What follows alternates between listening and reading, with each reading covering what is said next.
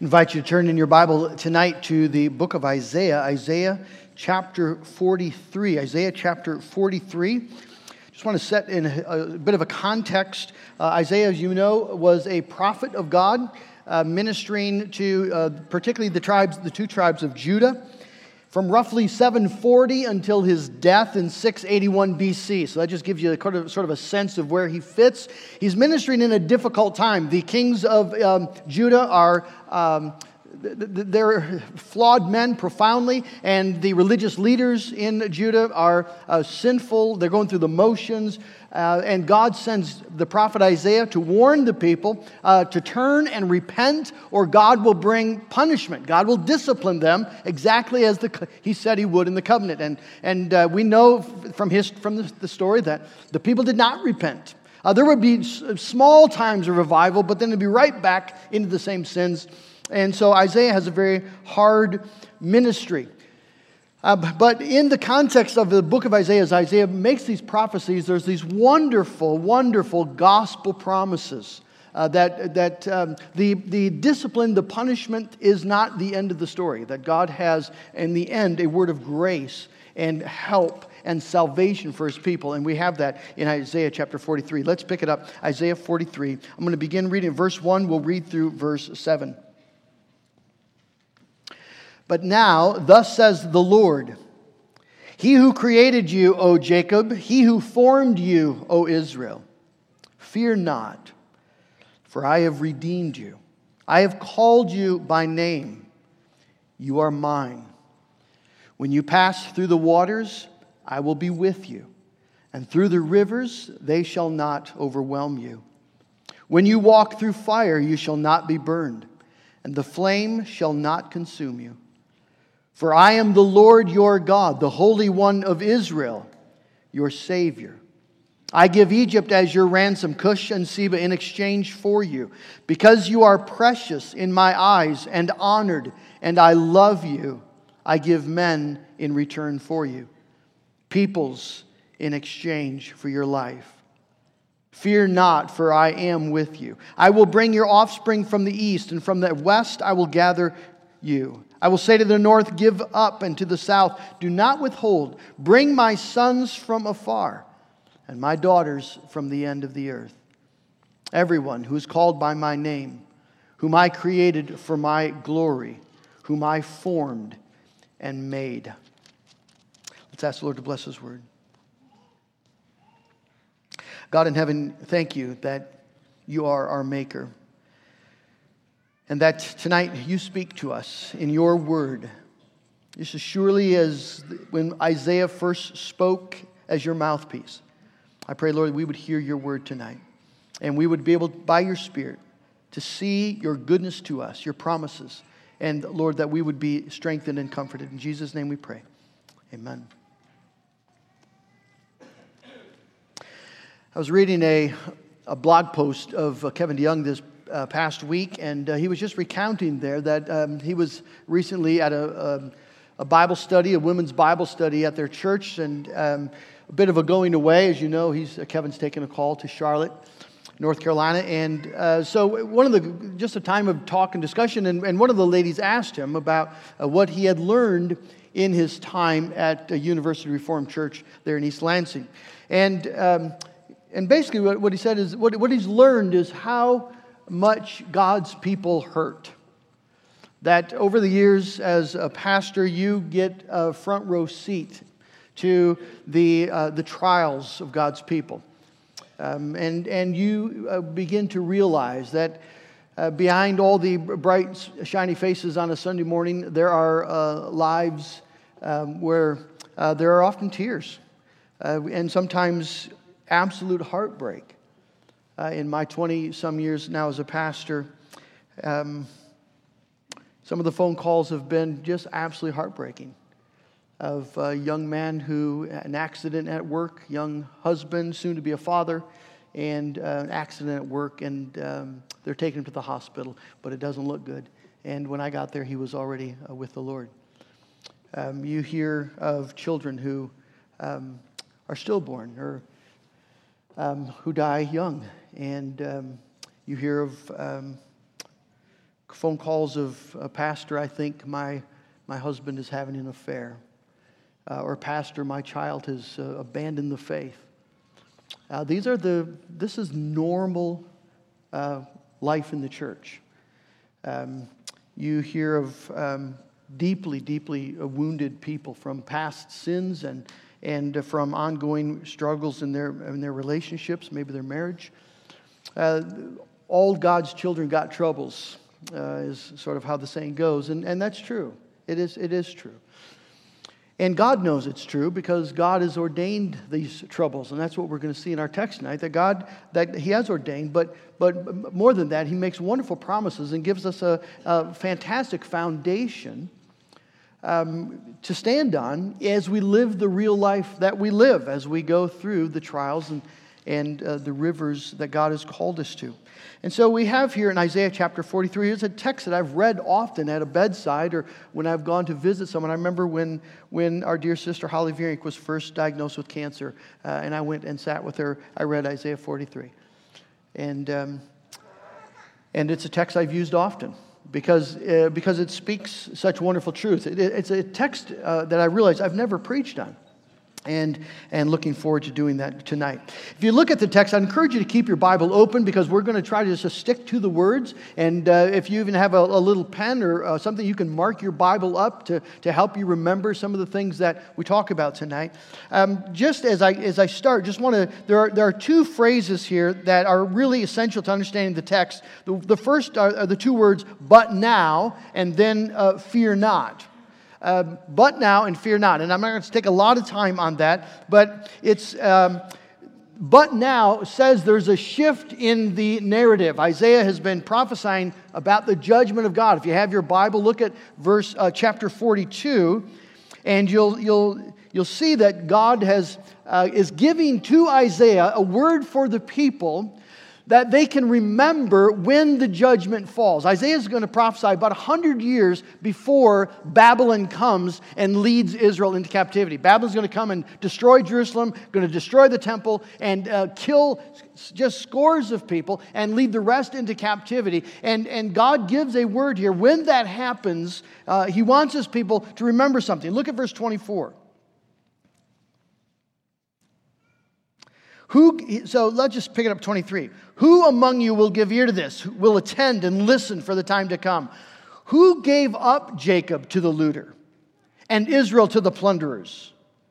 Was it not the Lord against whom we have sinned, in whose ways they would not walk, and whose law they would not obey? So he poured on him the heat, on Jacob, the heat of his anger and the might of battle. It set him on fire all around, but he did not understand. It burned him up, but he did not take it to heart.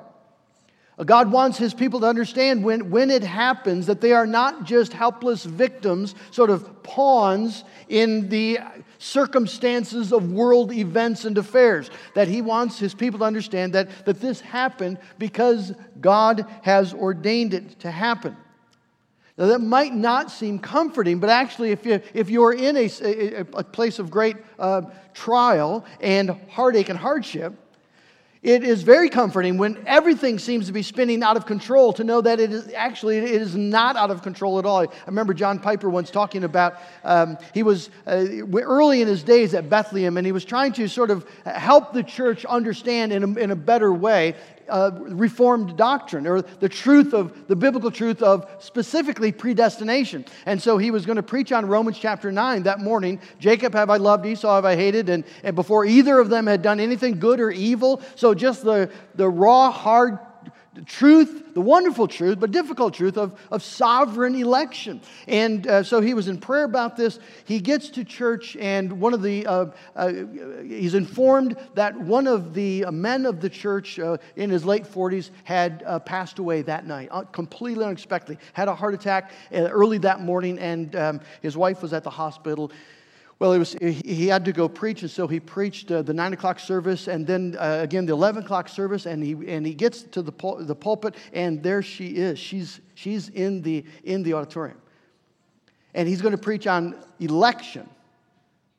And her husband has just died. And so he, he, he, for a moment, thought about just scrapping the sermon and going with something more appropriate. But, but he really didn't, didn't know where to go with that. And so he just said, Lord, this is the word we have. And, and he went and he preached it. And after the service, he went and, and, and talked to her. And he said, I, I just can't believe you're here. She said, I, I had to be here. I had to, I needed to hear a word from the Lord. And I can't tell you how thankful I am for the word this morning. What a comfort to know that God is sovereign. That God is sovereign. And that's the message that we have here in But Now. And, and, and it's wonderful then to know that uh, the But Now says uh, that judgment and, and, discipline is not the last word. There is, a, there is a but now for God's disobedient children and for his, his uh, children who are in trial. Uh, Eric Alexander says, Judgment is always God's strange work. It is in mercy that the Lord delights. He reluctantly brings judgment, He delights to show mercy. And God now comes to His people in chapter 43, but now fear not.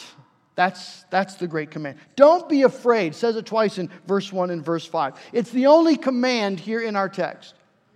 And it is, it is not a command, uh, it's not buck up. It's, it's a comforting word. It, it's spoken the way a mother would speak to a child who has been frightened awake by a nightmare. It, it functions um, like, like just a loving, shh, it's okay. Don't be afraid. I'm here. You could say that's the central theme of the text. Don't be afraid. I'm here. That's the tone of it. And it's a wonderful comfort because we do face the reality of fear. All of God's people do. Sometimes from circumstances. Financial issues get tight, or, or there's some financial crisis. Relationship issues are some of the most heartbreaking things we face. The diagnosis from the doctor comes back, and, and, the, and he said cancer or, or, or some other disease that's going to be profoundly debilitating and that threatens us with loss or with pain. We all face ultimately the fear of dying. Fear is, is, is, is part of living the Christian life. Paul in 2 Corinthians 7, verse 5, he says, Even when we came into Macedonia, our bodies had no rest, but we were afflicted at every turn, fighting without and fear within. Here's the Apostle Paul saying they were, they were afraid. And some of God's people have a, a, a, sort of a disposition to fear, a disposition to anxiety or, or, or depression. And that's just part of the, the, the, stewardship that, that's been laid on them by the hand of God. And, and then there are the, there are the, the, the devastating tragedies that, that throw our world into a thousand pieces. These things happen.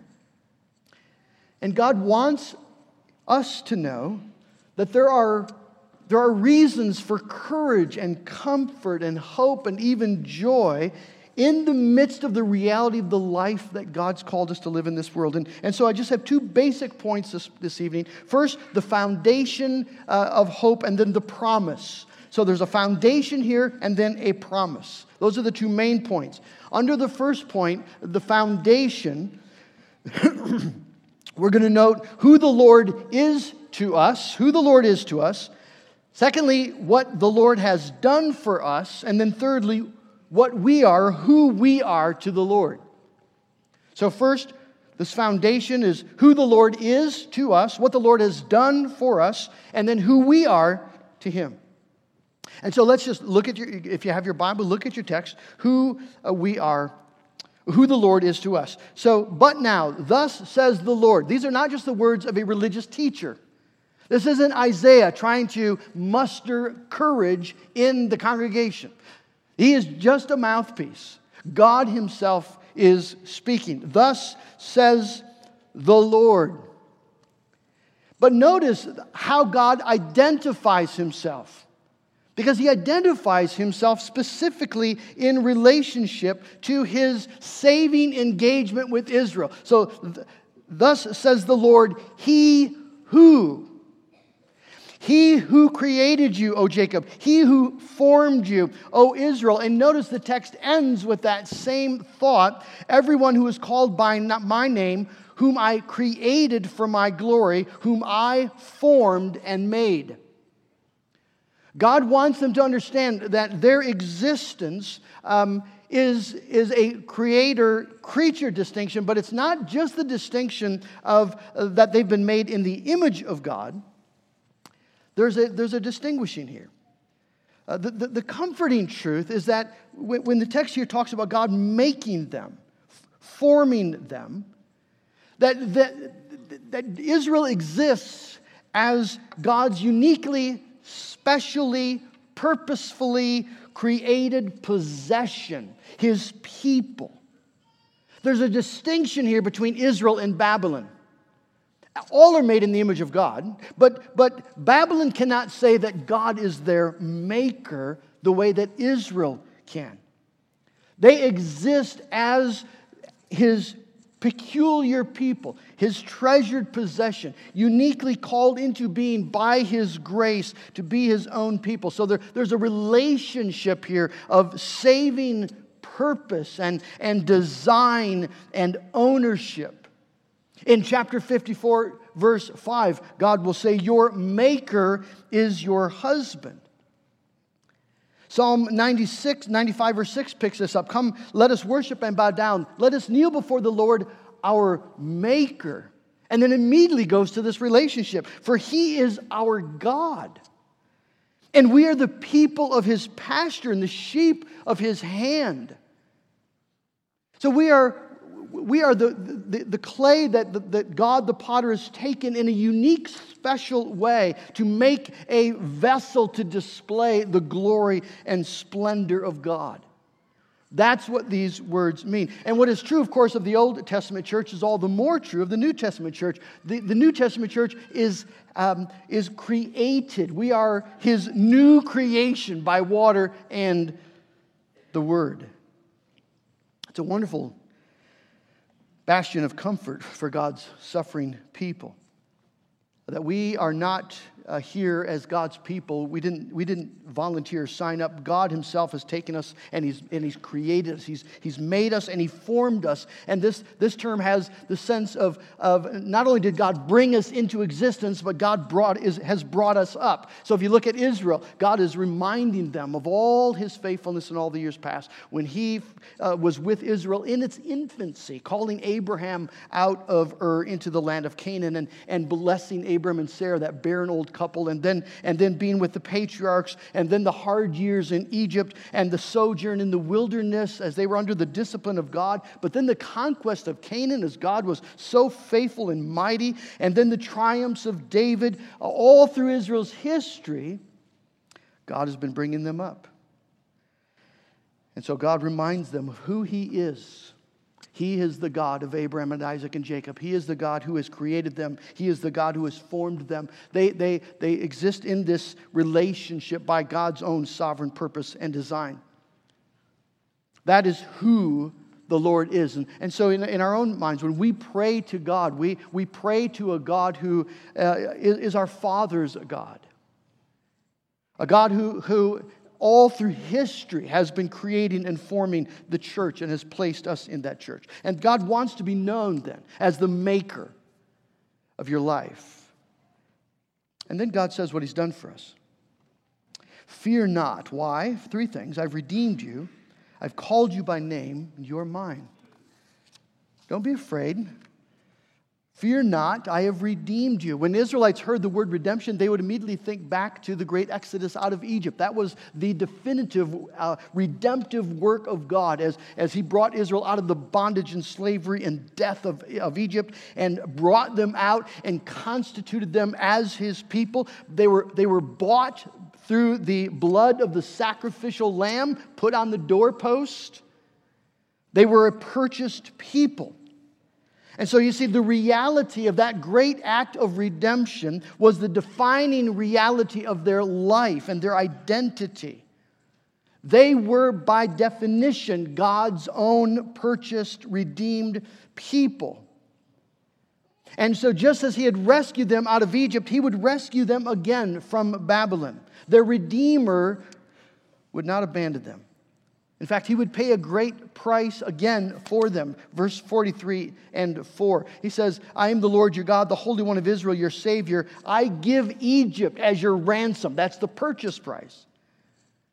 Cush and Seba in exchange for you. Because you are precious in my eyes and honored, and I love you, I give men in return for you, peoples in exchange for your life. God wants his people to know, even though they've sinned, he loves them, and he um, is committed to continuing the work that he's begun in redeeming them. And, and of course, all the redemption of the Old Testament points ahead to the, the great redemption that is in Christ Jesus, where, where God did not give peoples in exchange for our life, he gave his son in exchange for our life. We have so much more reason for confidence.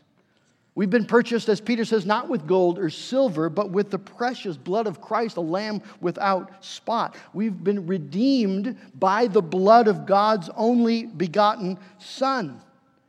And so you see, the reality of this great act of redemption is the defining reality of your life. Above all the circumstances of your life, this circumstance is the ultimate defining reality that you belong to God. That's exactly where God goes. I have called you by name. I've called you by name. In other words, God just reminds them of his effectual call, his, his saving call that he called them way back in, in Abraham out of, out of uh, Ur, and he called Israel out of Egypt. His, his work has continued, his redemptive saving purposes are ongoing. Uh, those whom he calls, he also justifies, and those whom he justifies, he glorifies. That redemption is this fantastic process, and every single one that's been called, every single one will be glorified through the wonderful miracle of justification. And there's great comfort here. God wants us to, to remember that his calling and his election are sure. Paul says in Romans 11, the gifts and calling of God are irrevocable. There's not ever been a person who was effectually called by God who did not end up experiencing the glory of God. And he wants us to remember that then we are uh, his people, not by accident, not by our own choice. And again, not just a, a, a, a twist in, in fate, but, but those whom he predestined, he called. He, he, you are a Christian if you're a Christian because God determined you would be before the foundation of the world. And he calls by name. Isn't that precious how God says that? I called you by name, he says. He didn't randomly call. When, when Jesus called his disciples, he didn't go around town and put up help wanted posters and then interview the candidates. He went to Peter knowing full well who Peter was.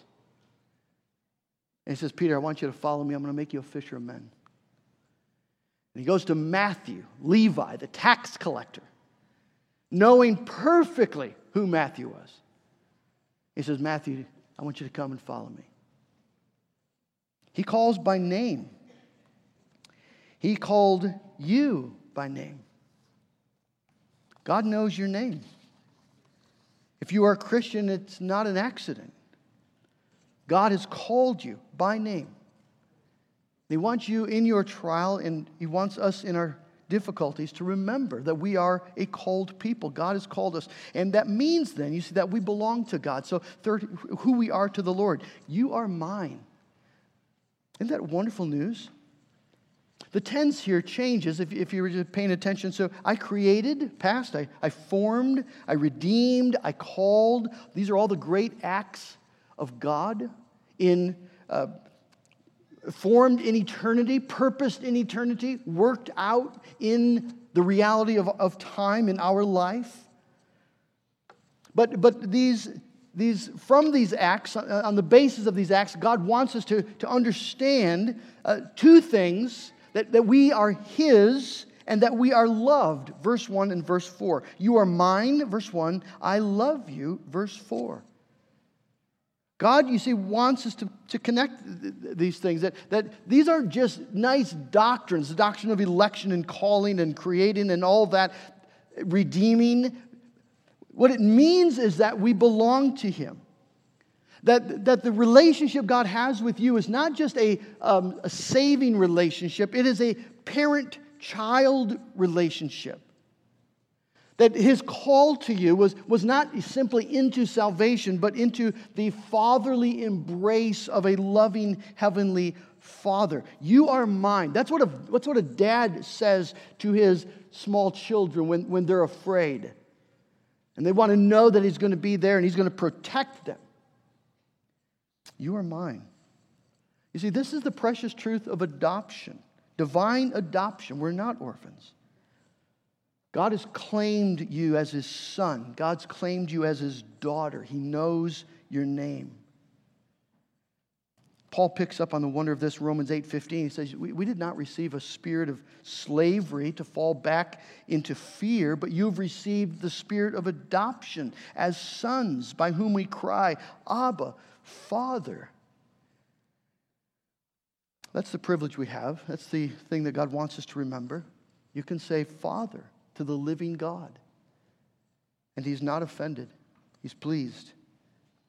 And then what he says in verse 4 You are precious in my eyes and honored, and I love you. That is really intimate language.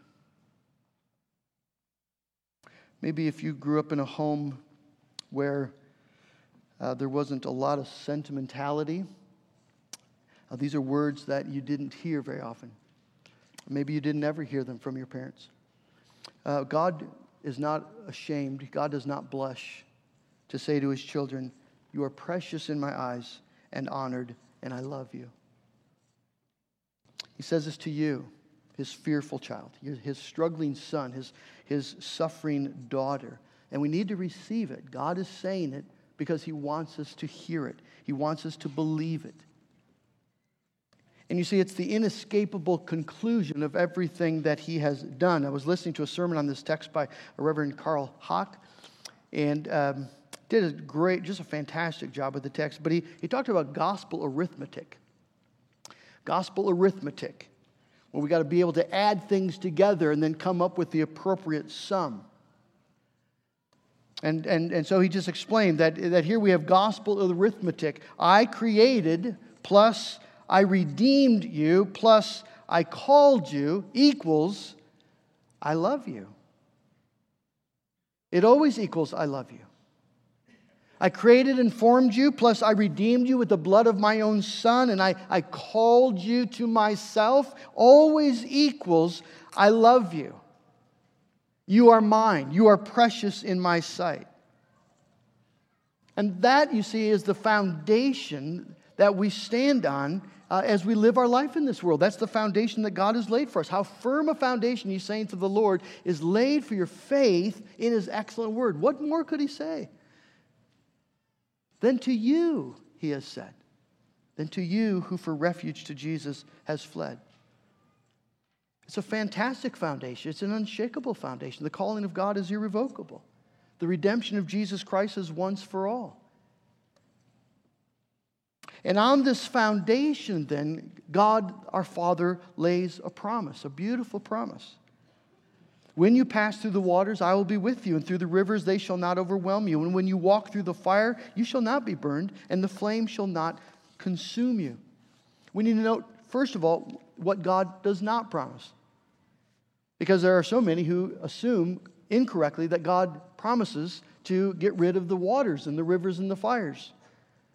And there are pastors who, who will assure you that's exactly what God desires. That's exactly what God promises. And if you find yourself in a river, something must have gone wrong. If, there's, if there are flames in your life, you probably have you've not believed enough or you just haven't obeyed enough. You stepped out of God's best for you. Well, tell that to Job. Tell that to Paul.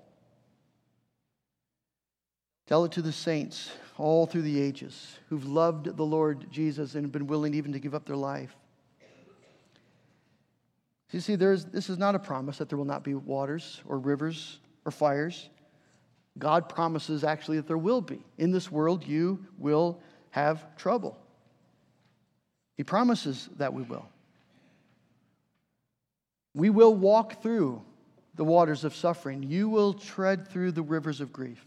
And you will do it because that's where the path goes. You won't do it because you've misstepped. You won't do it because you just have this thing about grief and pain. You'll do it because that's where the path goes.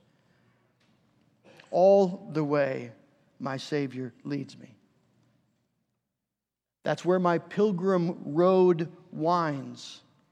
And though the particular circumstances will differ. Every child of God will pass through the waters at some point. And not just once. It's a vale of tears. Every son, every daughter is going to face rivers and flames as we, whack, as we walk the path that God has appointed for us. For some, it's going to be illness. For some, it's going to be a, a difficult or broken marriage.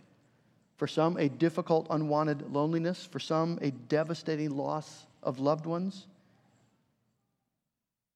I think back to my cousin who um, I really actually met in, in college, out at Dordt College. I was playing basketball one day, and, and, and, and the kid I was guarding stopped and looked at me and said, Hey, aren't you a Van Dyke?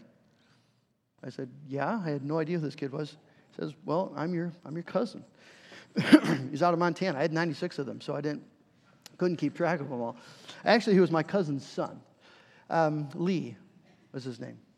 And uh, lived his whole life out in Conrad, Montana. And um, uh, the year after I graduated in 1985, uh, Lee, his, his sister Pam, was also attending Dordt College. And um, her folks were out to visit her, Norm and Gloria, and they were driving uh, past Rock Valley and uh, um, were hit by a, a, kid coming the other way too fast, and, uh, and all three of them gone. And that was his entire family. And Lee loved the Lord. I remember talking to Aid and Jane, uh, Norm, uh, Gloria's parents. That's my, my dad's oldest brother, Aid. And they're both with the Lord now, but um, 10 years after that, um, the grief just as raw. And there are folks here who could tell that story word for word. We are going to face rivers and trials. Uh, we're going to face flames, the flames living in this world and being attacked by the flesh and the devil, either in constant battle with your own besetting sin or, or, or persecution, which is happening to hundreds and thousands of our brothers and sisters this very day. And all of this by God's design. It's a path that He's laid out for us. Every, every turn, every hill, every valley, uniquely designed by Him.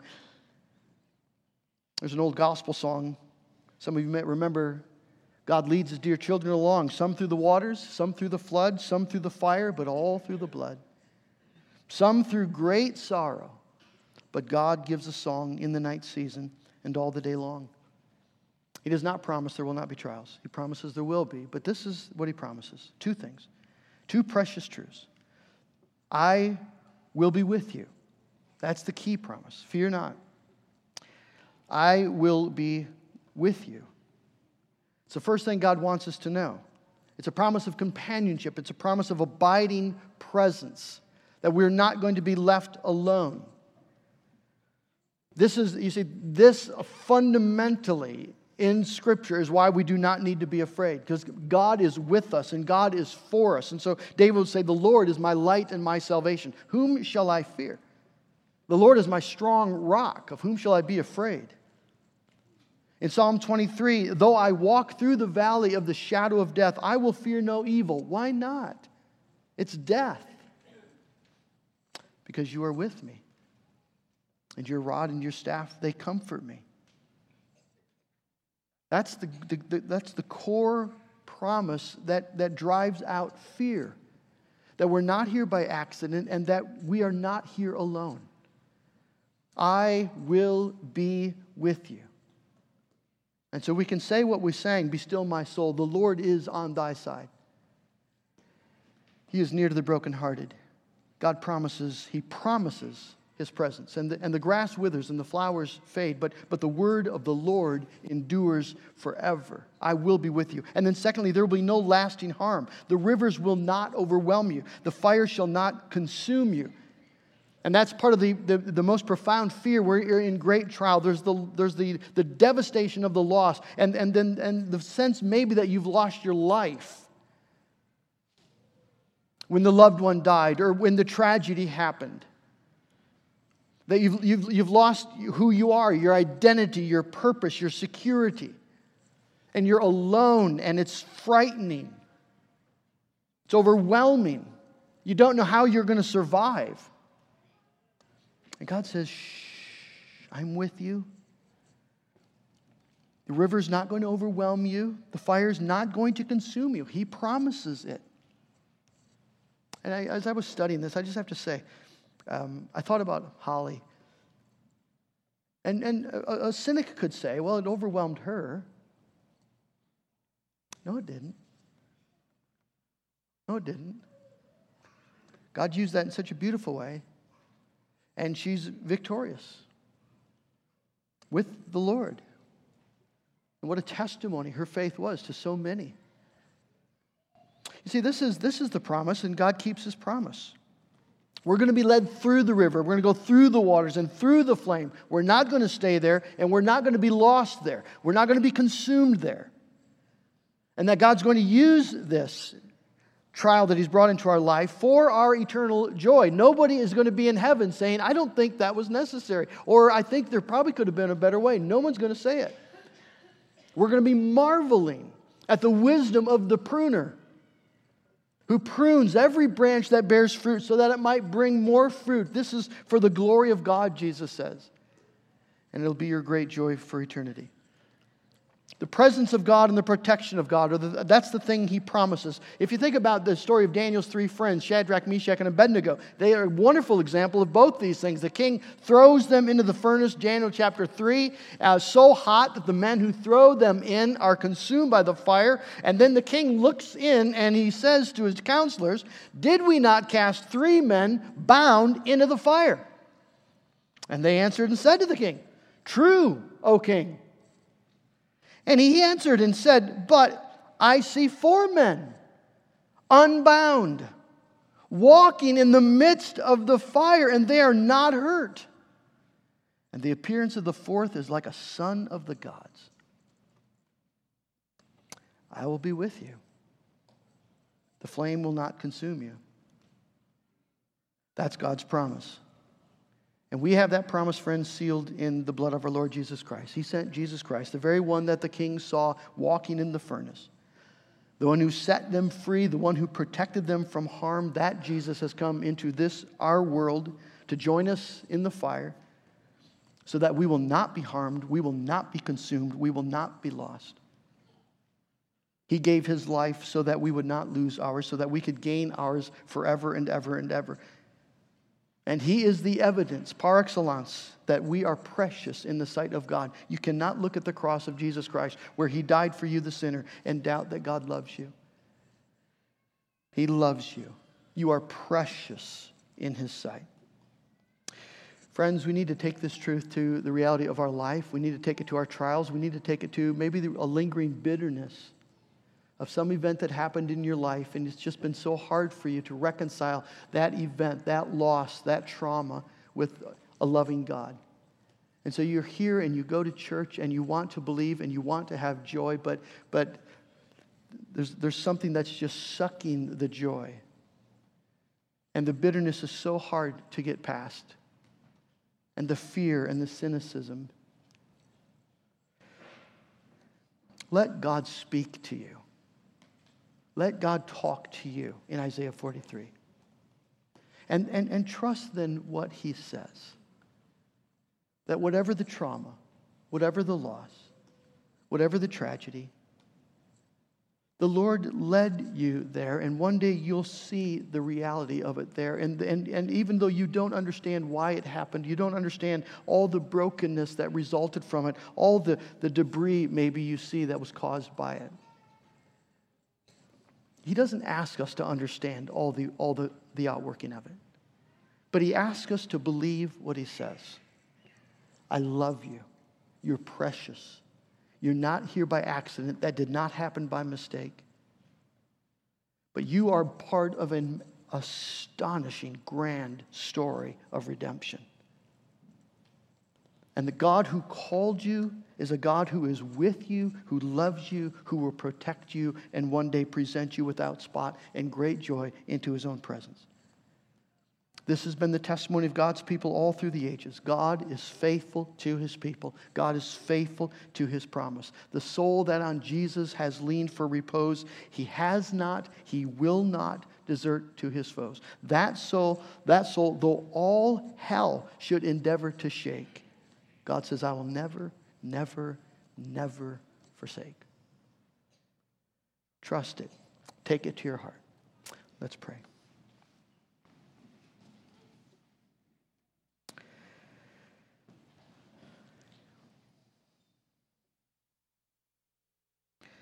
Oh God in heaven, what a firm foundation you've laid for us in your word. Lord, you know our fears. You know our, our deepest wounds and shames and regrets and traumas and tragedies. You know the things that we desperately hope never happen to us.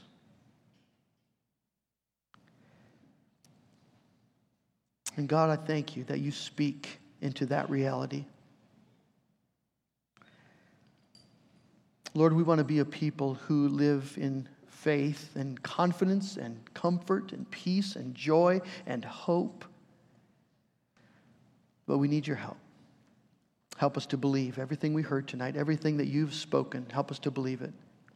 And Lord, I pray that maybe tonight would be a release for some of us as we are willing to let God be God and acknowledge that you are good and though the hurt is real and maybe the wound is still raw, and the fears are maybe still present, we can acknowledge that there is a foundation here that's been laid for our faith, and, and, and it's enough, and it's good. And we're able to be free from the bitterness and the cynicism and the anxiety. Oh God, we want you to be, uh, Lord, glorified in the midst of your people. Glorified as we cry out to you, glorified as we trust in you, glorified as we rejoice in your salvation, even in the trials of life. Lord, we don't know what tomorrow holds. You do, but oh, we thank you so much that you promise to hold us tomorrow and Tuesday and Wednesday and every day until Jesus Christ comes again. You will never forsake your people you promise to hold us in your loving embrace. Oh God, I pray that that would melt our proud hearts and bind up our wounded hearts. Lord, I pray that there would be joy where there was mourning, gladness and praise. Because, Lord God, you are worthy of it. We pray it in your name. Amen.